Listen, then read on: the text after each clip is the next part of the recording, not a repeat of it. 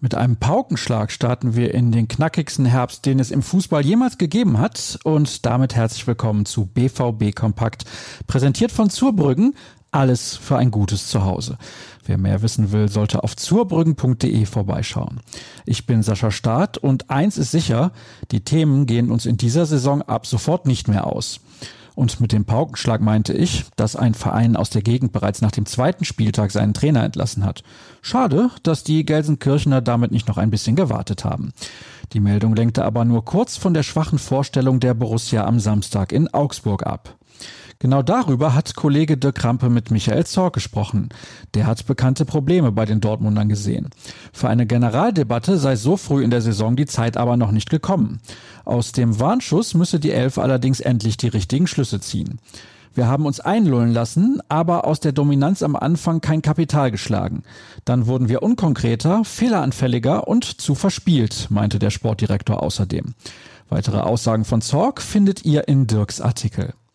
Kurz ein Blick auf zwei der 09 Fakten. In der vergangenen Saison hatte der BVB tatsächlich kein einziges Gegentor nach einem Freistoß hinnehmen müssen. Fast kaum zu glauben. Diese Serie wurde also direkt am zweiten Spieltag durchbrochen. Es war übrigens schon der 200. Bundesliga-Einsatz für Julian Brandt, obwohl der Mittelfeldspieler erst 24 Jahre alt ist. Durchaus bemerkenswert. Die Freude wird sich aufgrund des Resultats in Grenzen gehalten haben. Er verlor zum ersten Mal gegen den FC Augsburg.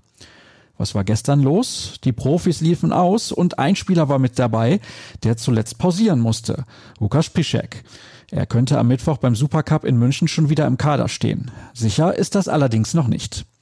Sicher ist hingegen, dass die Amateure richtig gut in die neue Saison gekommen sind, auch wenn es gegen den Bonner SC nur zu einem 1 zu 1 Unentschieden reichte. Die Truppe von Enrico Maaßen ging durch Thailand Duman bereits nach neun Minuten in Führung, kassierte kurz nach dem Seitenwechsel aber den Ausgleich, der gleichzeitig den Endstand bedeutete. Zumindest für den Moment sprang die zweite aber wieder an die Tabellenspitze, hat aber bereits eine Partie mehr absolviert als die vier direkten Verfolger. Nicht ausgetragen wurde die Begegnung der U19. Grund dafür war ein positiver Corona-Test in der Mannschaft von Alemannia Aachen. Wann das Spiel nachgeholt wird, steht zum aktuellen Zeitpunkt noch nicht fest. Was passiert heute? Die Profis absolvieren die nächste Trainingseinheit schon mit Hinblick auf das nächste Spiel. Am Mittwoch tritt die Favre 11 beim FC Bayern im Supercup an. Dazu hätte es eine Pressekonferenz geben sollen, die aber abgesagt wurde. In abgespeckter Form ist eine Ersatzvariante für Dienstag geplant. Auch ein Spieler soll den Journalisten für Fragen zur Verfügung gestellt werden.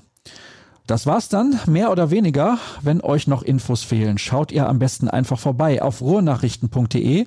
Dort findet ihr auch das Angebot für unser BVB-Abo für nur 99 Cent im ersten Monat.